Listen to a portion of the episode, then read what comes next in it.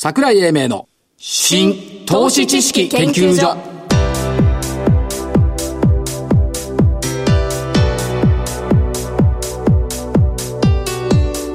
この番組は一般社団法人日本 IFA 協会の協力でお送りします。ごきげんよう所長の桜井英明ですそしてコメンテーター日本 IFA 協会理事長正木昭夫さんですはい、日本 IFA 協会の正木です。よろしくお願いします。お願いしますよろしくお願いします。えー、大引けの日経金株価125円高2万2750円、4日続伸の新値追いですね。最近さ新値追いっていう言葉を使わなくなったね、追わなくなりま。そういうこといや使わなくな使わなくなりましたね。言葉として廃れていくんだろうかえ、そんなことないでしょ。だって活字にならないもん活にはならないですね。連日の年初来高値更新とはいうものの新値追いとは言わないもんね、言わないですね。えー昨年10月17日以来の水準を回復と、トピックス3日続伸はい。マザーズジャスダック5日続伸すごいねいいですよね。すごいねっていうか、10月続伸という年初の見通しはだんだんそうなってきたなそうですね。キャタピラーが悪かったけど底入れとか面白いよねこの先々週ぐらいおっしゃってませんでした？そういう言い方。ん見方によって全然違うっていう。でしかもあれよ先々週ぐらいまで中小型は終わったとかいう人ばっかだったのにですよね。これからは中小型だってわけわかんないなそんな関係者が出てきました。君子表現するね、はい。株式市場だから、はい。しょうがない。君子かどうか知らないけど、えっと決算発表が本格化ということで業績の底入れきたよ。本当に懲りないよね。そうですね。ダメならダメで底入れ、はい。よければよくよくてさらに展望が高まる。どっちを取りたいかでしょ？早い話が。そう。でえっ、とエーザイがねうん。まあ昨日ストップだがこれは驚きましたね。こういうことってあるんですか？あのね、これ番組で言ってないよね、え経産省のバイオウィークが先週だった、え。おー。1617だった。バイオウィーク札幌で言ってたじゃない？言ってました。バイオウィークだ。おっしゃってました。去年もだからバイオウィークの後のバイオって言ってたんですけど、はい。まあ結果論だから別にね、あれですけどそれがやっぱり影響したかしないか知りませんけどバイオウィークの後はバイオが来る。来年も第3回バイオウィーク経産省やってくれると嬉しいね。そうですね。いややるでしょじゃないですか、まあまあ2回やったんだからやりますよね、えというところでした、はい。でえーっと相場の方はそういう格好で強まってきてはいるんですけども、え2万3000円っていうのがあといくら？250円？ええもう間もなくですよこれは250円でしょ？は。い。これさ2万3000円が遠いっちゅう人と2万3000円なんか通過点という人と両方いるじゃない？おお通過点が出てきました？うんちょっとだけね。おう2万3000円って遠い？遠くはないでしょうだけどちょっと気になるのは、はい。えー騰落レシオ。はい。これがちょっと120から130はい。のところまで上がってくるんで、まあ一時的にちょっとあの小幅な調整はあってもいいんじゃないかなとは思ってます。騰落レシオの130は別に問題ないでしょあそう。騰落レシオ160超えてから。160あのね騰落レシオって一般論でいくと下が70で上が120って言われるんですけど、ええ。120は止まらないよね、止まらない120超えてから160ぐらいまでいくことが何回もあるからだから上は当てにならないの。よ下は60とかになってくると底打ちになるんですけど、だから騰落レシオの上はあんまり信用しない方がいい。なるほど。から PR がね例えばよ13倍。うんうん。今12.7倍、はいはい。ね。13倍だと2万3000、えっと、30円ぐらいなのかな。13倍で2万3000円台乗る。乗る乗る。乗る、PBR が1.13倍で2万3000円乗る。やっと1倍。今1.12か1.11よ、だ。それ遠い？遠くはないでしょ。遠決して。遠くはないというふうに思ってるんですよ。うんうん。で、えーまあそうそうは言いながらも弱気の蔓延している東京市場ではこれマーフィーの法則をねはい。久々に思い出してきたんですけどはい。これやっぱり心理がそうなっちゃってるのかな。いやそうでしょ起こる可能性のあることはいつか実際に起こる、車を洗い始めると雨が降る。はい。傘を持って家を出た日に限って雨は降らない。うん。自分がコピーしている時に限って紙が切れる、うん。機械が動かないことを証明して見せようとすると動き始める。だいぶ扱ってるものが違いますね。どうでもよい時に絶好調となる。うんだからやっぱね普段考えてること不安とか恐怖を考えてることが潜在意識に刻まれて、それがなんか実現しちゃうんじゃないのっていうのがマーフィーの法則。これを株に当てはめるとどうでしょうか？株式市場はまさにかあのポジション取った途端に 不安心理が出てきますよ。起こってほしくないことは起こる。はい。失敗する可能性のある投資はいずれ失敗する、株を買うと下がる買った株が暴落する確率は投資金額に比例する。これはどうかなと思うんだけど、だからこれからはあれだね。逆マーフィーの法則でいかなきゃいかん。逆マーフィーっていうとどんな形になるんですか？え？起こってほしくないことじゃなくて起こってほしいことが起こる。うん。僕結構ポジティブなんで、起こるだろうと思って考えてますね。だから日八の法則でいくと多分マーフィーの法則をの方の人が8割いると思う。これ逆転すると東京市場も良くなってくると思うよ。今度日八の法則の反対を考えてください。わかりました。はいで、じゃあ先週の振り返りでいきますが、はいお願いしますプレミアグループ上がったね、随分ね。わかりましたね。7199 2000円のお題で終わりましたね、今はい日も。。えー2000飛び飛び2円丸。はいえー私、バリューネックス。4422、1718円から1757円丸。丸デルタフライファーマ、これもバイオですね。4598、1930円から2000飛び47円丸。富士子、2部、2405、469円から512円丸。ということで、×が一つもありませんでした。全丸でした。はい。まあそういうこともあるということで、ですじゃあ来週の銘、あ、今週の銘柄どうぞ。今週の銘柄はですね、ちょっとお素材関係の日本を代表するような会社で、えー、三井化学4183。えー、どちらもかというと B2B 素材ですから、だったのが少しずつ、あの、B2C、B2B2C、あのーの方を少しずつ向いたような経営スタイルに変わってきてるのかなということで、えーみえー三井化学4183を上げさせていただきます。さっきの話じゃないですけど、EPS389 円も上がってるんですよ、今ね。一変わった利益。EPS の389円なのね。そう。はい。で、PR が6.59倍。はい。これはちょっと割安であろうというふうなことと、PBR も0.91倍。はいということなんで、えー少し割安かなということで、これを上げさせていただきます。まさきさん時間あるでしょう。はい。時間あるでしょう。時間ないです。ない？忙しいです。暇な私時にね、え三菱ケミカルと三井化学をうん比較してみて、おう明らかに三菱ケミカルの方がいい。なるほど私の見方よ。いや、私はですね、なぜこれをやったかというと、実はメガネなんですよ。老眼鏡。これの新しいメガネを、ここ素材じゃないですか。メガネレンズの。あのね、コアが見えないんだよ。コアは見えない。ああ、まだね。事業のコアが。ああ、でも、これヘルスケアの分野で結構いろんなことやるようになってきましたから。ある会社ある会社がね、アルゴリズム分析したんですよ、この2社を。圧倒的に三菱ケミカルの方が上だった。わかりました。だから調べてみて。はい、了解です。いや、わかんない。時間があるからね。うん、三井化学の方がいいのかもしれない。そう、私は時間わかんないけど、があるから。でもアルゴリズムに言わせると、そっちの方がいいらしい。了解でございます。で、株価は来週のあれですからね。そうです。えーっと、2760、東京エレクトロンデバイス。これ初めて。なんで初めてなの？?IR 何回かやってるんエレですけど。エレクトロンまでは知ってますけど。うん。あの、東京エレクトロン系の半導体商社。はい。えーインテル、マイクロソフトと連携、IoT、AI セットの画像処理製品開発してきてる。ということですから、いいかな。商社なんだ。東京半導体商社。半導体商社。それから、えーセグエ、久々。あ3968。やっぱりセキュリティっていうのがね、必要だろうということで、ネットワーク分離型セキュリティ製品が良くなってくる。はい。から、8087ふるさと工業。鉄骨建築用福資材の大手。うん。やっぱり機械商社っていう位置づけと、えー工作機械 FA システム、これが良くなってきてるということで、やっぱり拡大基調ということで、この3社を挙げたい、はいと思います。それではこの後、本日のゲストご登場です。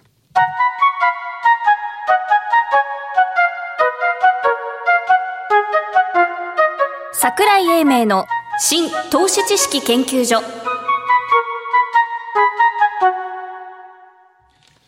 それでは本日のゲストご紹介しましょう。証券コード6556、東証マザーズ上場、ウェルビー株式会社、代表取締役社長、太田誠さんです。太田社長、よろしくお願いします。よろしくお願いいたします。いい声ですね。本当にいつ聞いても、はいねえ渋い痺れる。声。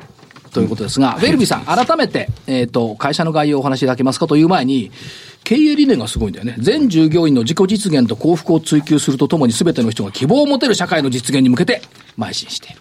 はい。ということで、主な事業内容と大きく分けると2つですか？そうですね。ははいい。あの、大人の方向けですね。あの、しょえー障害を持った方なんですが、主にまあ精神障害とか、はい発達障害を持たれた大人の方が就職をするためにですね、まあ、自立をするために、はいまあ、就職を目指して、就職してもらって定着してもらうという就労移行支援とはいいうのが一つです。はい。これ、就障害福祉サービスというふうに言われてますけども、はいこれ、就労移行支援事務所が直近で68センター？そうですね。就あの就労定着支援事務所が51センターということです？結構たくさんあるんですよね。そうですね。あの今現在ですと、お69箇所就労移行支援はいが増えてますけど、まあ全国に、あのたくさんですね、はいあの、設置させていただいてまして、やはり人がいるところにはですね、そういった、あ障害を持って、えー自立したいというふうに思われている方いらっしゃいますので、まあ需要は、あ全国にあるのかなと思っております。あともう一つのところが、療育事業と言われてます。はいこれお子様方そうですね。ですね。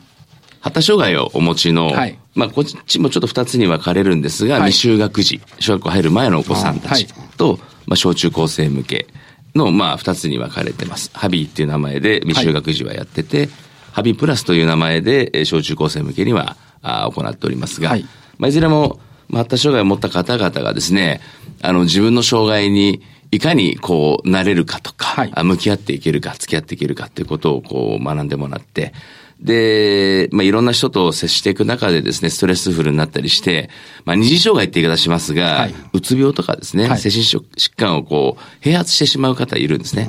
この二次障害が起きると、非常にこう、大人になって、えー自立していくのが厄介になっていきますので、まあ、二次障害が起きないように、まずは自分の、そういった特徴ですよね。障害というか特徴と向き合って、なるほどえー馴染んでいくというところからまあ始めていく。そうすると社長ですね、はいえっ、と、18歳以下のお子さん方と、18歳以上65歳未満かな、就労支援移行支援は、隙間がないですね、年齢的には。まあそうですね。一気通貫していると言えるとは思います。ということですから、未就学児から成人までの年齢層に対して隙間のない障害福祉サービスを提供されているはい。ということですよね。はい。ビジネスモデルっていうの、これ、どどう、どういうふうにして売り上げて上がるんですか？え、これはですね、まあ基本的に9割ぐらいの方は、大人向けの方はですね、はい9割ぐらいの方はもう無償で来られてます。なるほど。はい。で、えー我々はですね、あの、来ていただいた、その日にちとか人数とかに応じてですね、あのーまあ、報酬を、まあ、国からいただけると。なるほど。で、それはまあ、あの、国と県と市がですね、案分してこう、あー案まあ、出してくれてるんですが、はい。そこを国民健康保険団体連合会というですね、国保連という言い方しますが、を通じて、まあ要は病院のですね、はい。点数ごとに、まあ、病院にこう入ってくるとはい。同じような仕組み、保険と同じような仕組みですね。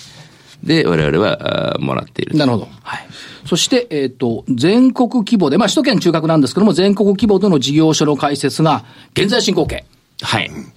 というふうになって、これは北海道から九州まで。そうですね、はい。はいあの、全国にこう、まあ、今、関東がかなり密度が多くて、その次が、まあ、関西、はい近畿圏と、あと九州ですね。はいまあ、その他のエリアにもどんどんですね、あの、北陸とか四国とか、はいまあ、出していこうということで、今、あー場所とかも探しております。で、現実問題として、その就労し移行支援事業でちょっと口が回らないですけど、やっぱこれ、現状、例えばその実績っていうことでいくと、必要なのはやっぱり職場に定着するってことでしょうか？そうですね。あのーまず、まあ、職場の定着ももちろんそうなんですが、その手前として、はいはいあのー例えば、規則正しい生活がなかなか送れないよと。はい。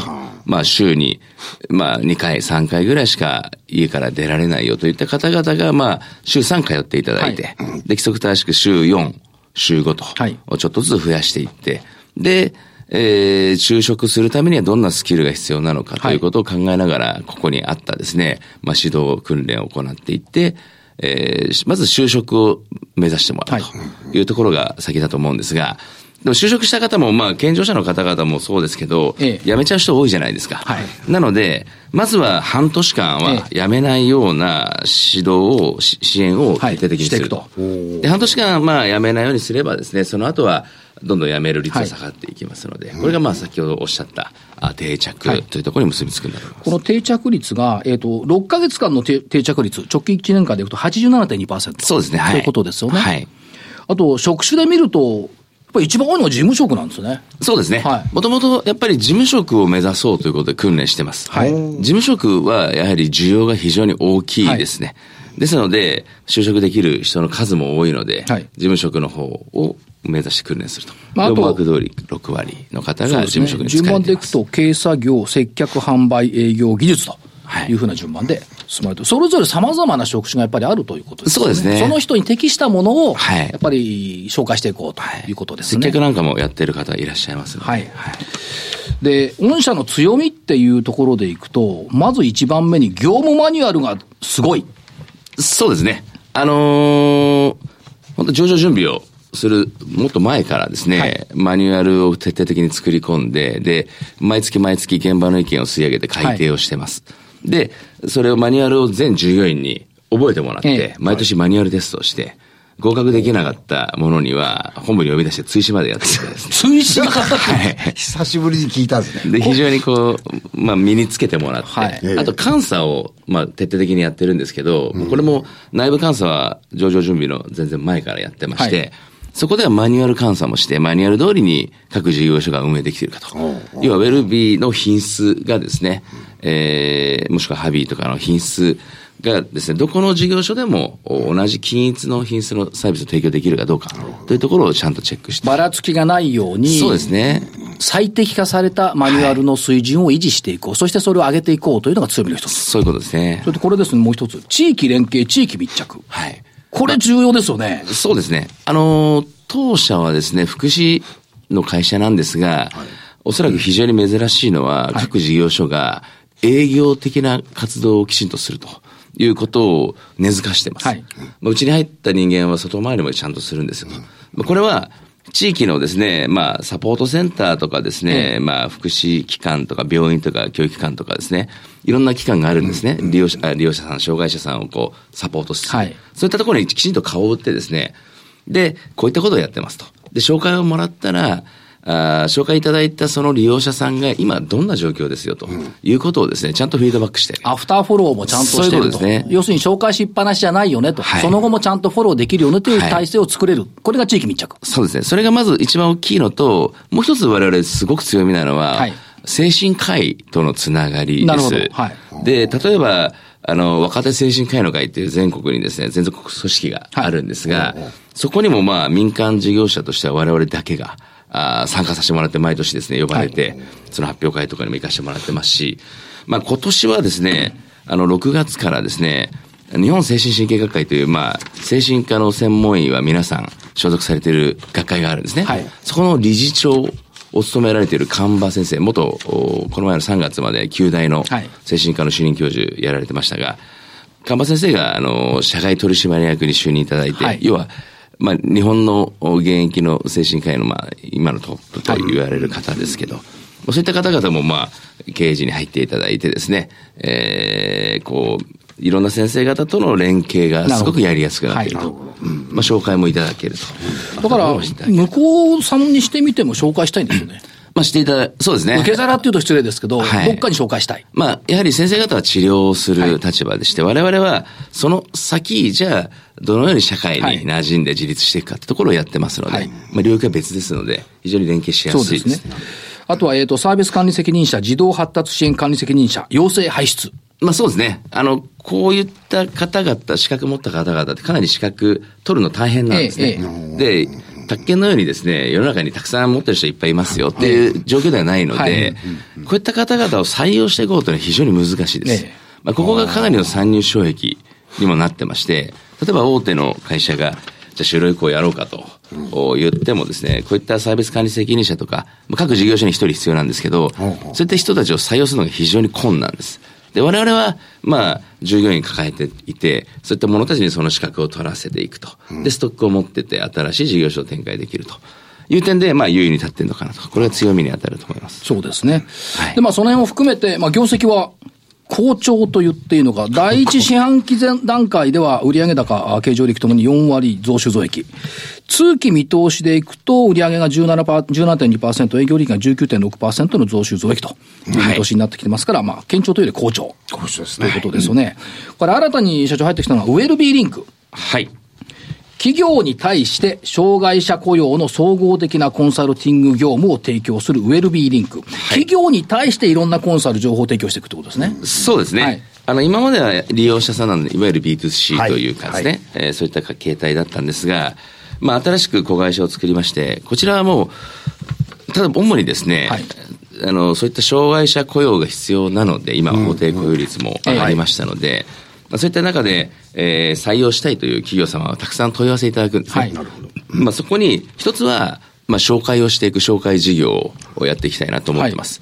で、我々のこの強みは、卒業生がたくさん、まあ、出ますので、毎年毎年ですね。そういった方々にですね、今後その、お人材紹介の登録をしてもらうと。ええで、登録する数たくさん増えます。で、えー卒業された方々は当然ですね、スキルアップもそうですし、環境を変えたいということで、転職なんかも希望されますので、はいそういった時にはですね、えー、我々がその、そういった方々に、えー、紹介をすると。で、会社からオファーがたくさんありますので、そこをつなげていく。はい、まあ、これが B2B のビジネスになっていくのかなと思います。登録者の集めるという点ですごく有利なのかなというのが一つあります。はい、あと、サテライトオフィスって言い方をしますが、はい、まあ、我々がですね、オフィスを用意します。で、企業さんはたくさんまあ採用していかなきゃいけない世の中ですが、うん、急に障害を持った方々を社に招き入れて、はい、他の一般社員と馴染めさせるかどうか、環境づくりって非常に難しいんですね。ですから、その代わりに我々が用意したオフィスで、えー、我々が紹介したあ利用者さんたちを、まあ、障害を持った方々をですね、はい我々の用意したオフィスで、えー、働かして、働いてもらう。採用してもらうんですが、働いてもらって。で、かつ、我々が得意としているのが、もともとですね、その、企業の、その、いろんな企業さんのやられている事業の中で、はい、そういった利用者さんができる仕事は何かという、まあ、いわゆる業務の切り出しですね。はいはい、えー、ここはまあ得意として、えー、サポート今までしてきましたので。これは彼女、彼らたちに任せられるから、この仕事をやらしてもらいましょうそういうことですね。そういうことですね。はい。で、ここを、まあ、コンサルとしてもビジネスにできるんじゃないかということで、えー、ここの切り出しもウェルビーリンクでは行いますし、で、えー、就職サテライトオフィスで働いてもらって、えー、そこでも、まあ、管理できます。はい、進捗管理とかあ、指導とかもできますので、そこでもフィーをもらえると。はい、まあ、今までやってきたことをですね、ちょっとビジネス化、あしていこうというのが、ウェルビーリンクです。これはあれですよね、思いとしては、企業と紹介を持つ人とのマッチング。そうですね。で、お互いに良い循環を生み出し、発展していく。はい、ここに思いがこもってると。そういうことですね。いうことですね。はい。はい、それから、まあ、先ほどもご指摘ありました、その障害のある方の国内人数も非常に多いですし、生産年齢人口の2.6%ぐらいおられますし、はい、今、これ、障害雇用者数、それから雇用率ともに増えてきてますということですが、はい。昨年の春からこれ法定雇用率が2.2%に上がりましたよね、2.0から。そうですね。で、来年度2.3%に上がっていくっていうことは、これ、はい、国の政策として、はい。あの、障害者雇用を増やしていこうと。そういうことですね。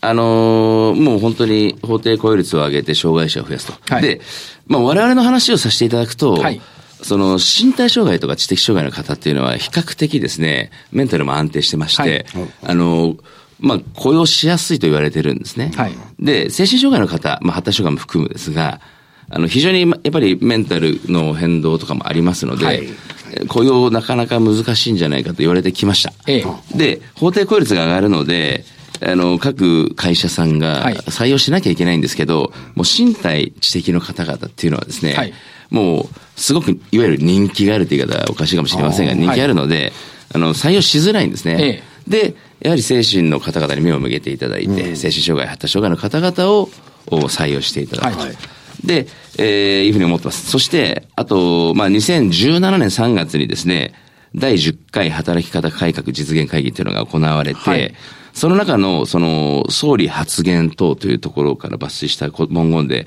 まあ、実行計画指標というのがあります。はいはい、で、これは、あ就労支援事業所等の利用を経て一般就労へ移行するものを2020年度までに2016年度実績の1.5倍以上にすると。うん、いわゆる我々のような事業所を活用してからですね、利用してもらってから就職させようと。それを2016年度の実績よりも来年は1.5倍にして1.5倍。はい。はいということまで、まあ、政府として後押ししていただいてますので、うん、まあ、我々、あの、障害者雇用が増えて、精神障害の方の雇用も増えて、はい、でかつ我々のような事業所も使ってもらうと。はいはい、まああ、非常に、えー、追い風になっているのかなというふうには思います。今の社長のお話の中にあった、その、単に、その一般就労に移行するってことじゃなくて、就労移行支援事業所等の利用を経てから一般就労に行くと。そうですね。で、その就労移行支援事業所等っていうのは、御社の立場と。まあ、まさにその通りと。まあ、御社だけじゃないかもしれません。まあ、御社のような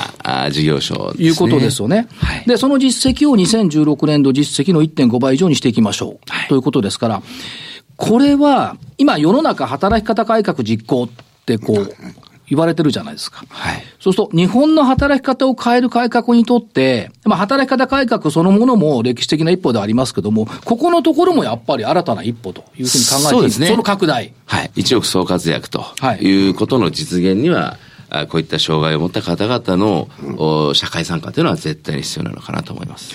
あともう一つさっきのサテライトオフィスですけども、はいあのそこに行かれた方々に対して、あった業務、はいそこの会社のあった業務を、お提供するっていうことは、本人たちにとってもとてもやりがいがあるんじゃないかと思うんで、その辺はいかがですか？あのですね、まさに、えーその会社に帰属しているんだとい。う意識をはい。持たせるということが、やはりやる気につながると思いますし、全然関係ない業務をですね、やっていて、その会社に所属しているっていう意識は多分ないと思うんですね。生まれにくいですよね。はい。まあ、ましてや、まあ一部、その、その、どこの会社に自分勤めてるか分かんないような状態で働いているような、あー就労のさせ方しているところもあるんですね。あなるほど。まあ、こういうのはやっぱり是正していかなきゃいけないと思いますし、ははいい。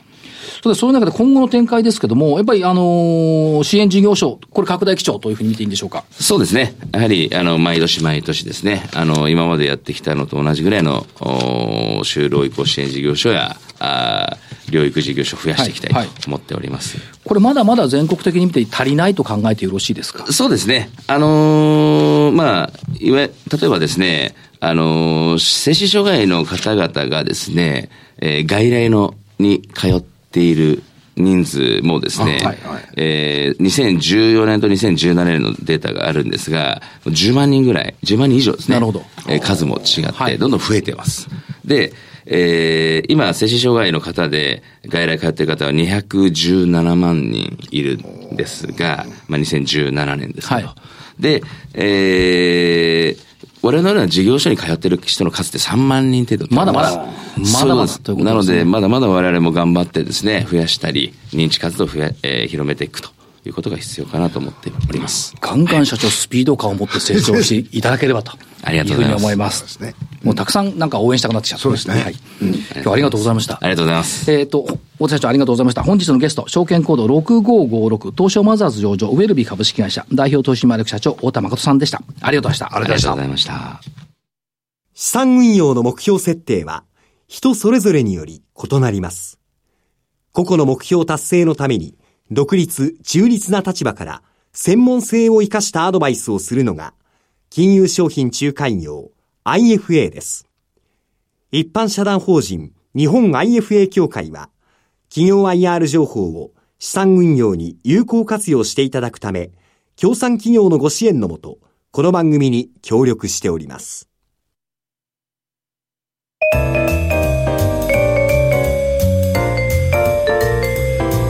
桜井英明の新投資知識研究所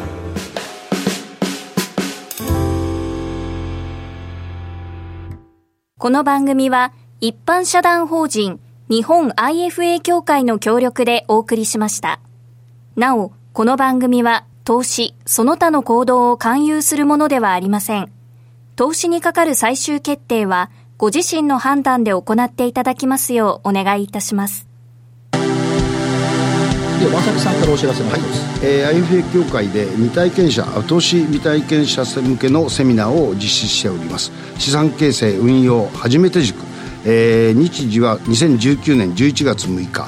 会場は六本木グランドタワー37階です、えーお申し込みは日本 IFA 協会のホームページからお願いします。